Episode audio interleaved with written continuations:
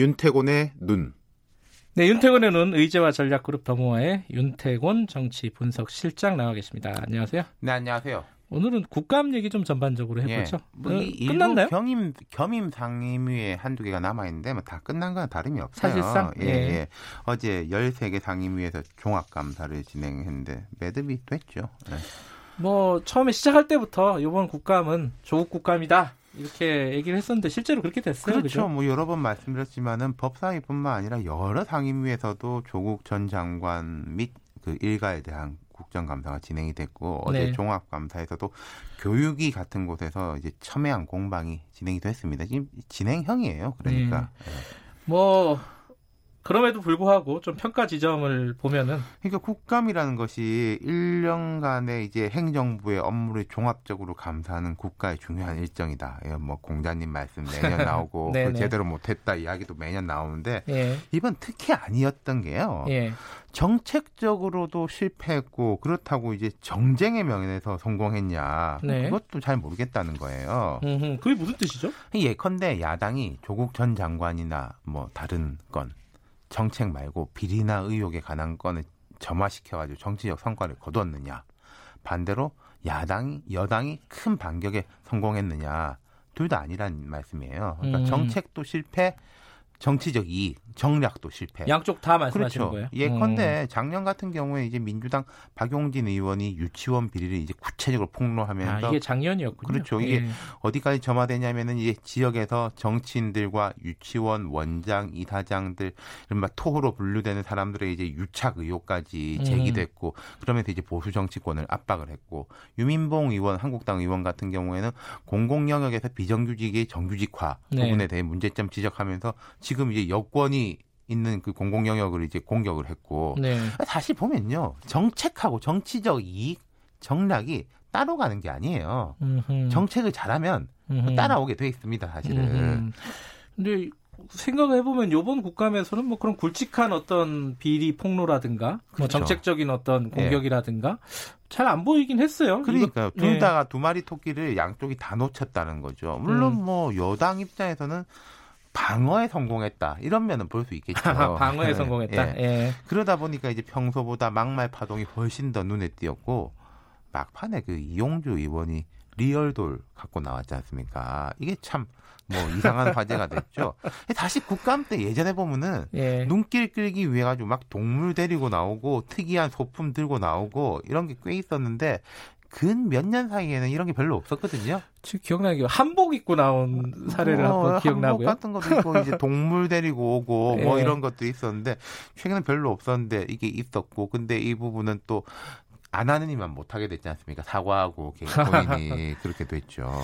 이게 근데 조국 국감이 되면서 오히려 조국과 관련 없는 어떤 부처라든가 일을 하는 쪽에서는 그럼요. 잘 숨어 있게 됐다 맞습니다. 이렇게 볼 수 있지 예. 않겠습니까? 평소에 국감 전후로 해서 흔히 나오는 기사들이 이런 겁니다. 국회의원들이 자료 제출을 산더미처럼 해가지고 공무원들이 일을 못한다.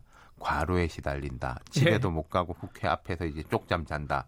이런 기사들이 이제 클리셰처럼 나오거든요.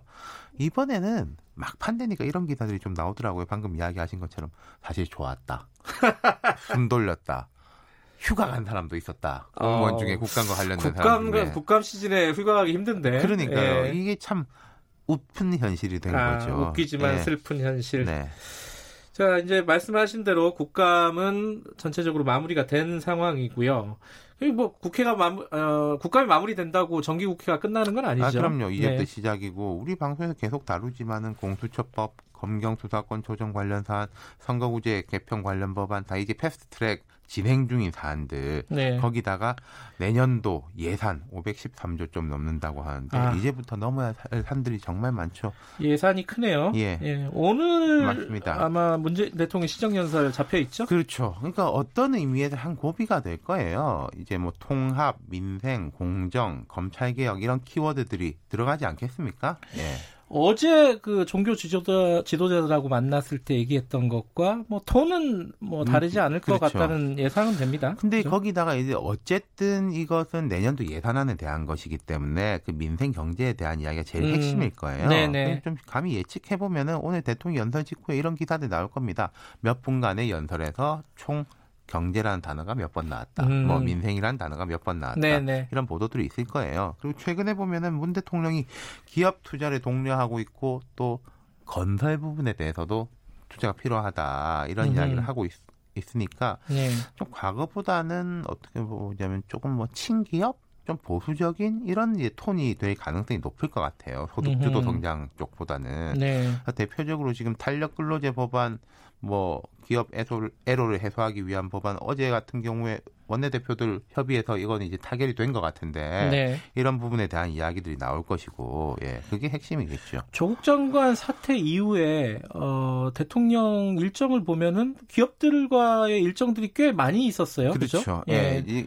만약이면 국면 전환이 필요한 거죠. 음흠. 근데 이제 어제 종교 지도자들하고의 그 오찬에서 나왔지만 오늘도 이제 검찰개혁 공수처법 등에 대한 이야기는 안 나오진 않을 거예요. 당부를 할 것인데, 근데 이제 오늘 이제 좀 그 부분에 관심을 두어서 보시면 될 것 같아요. 어떤 거냐면은 이 이야기는 나오는데 톤이 어떤 식이냐. 흔히 이제 우리가 말하는 정면 돌파 뭐 이런 식이냐, 뭐 음. 적폐 청산과 연단 이어지는 이 정면 음. 돌파 음. 쪽이냐 아니면은 이 여야가 좀 잘 합의를 해가지고 네. 처리해 주길 바란다라는 좀 통합과 화합의 톤일 것이냐라는 거. 그리고 방금 전에 이제 음. 강창일 의원 네. 한참 말씀하셨지만은 이낙연 총리가 오늘 일본 가지 않습니까? 예.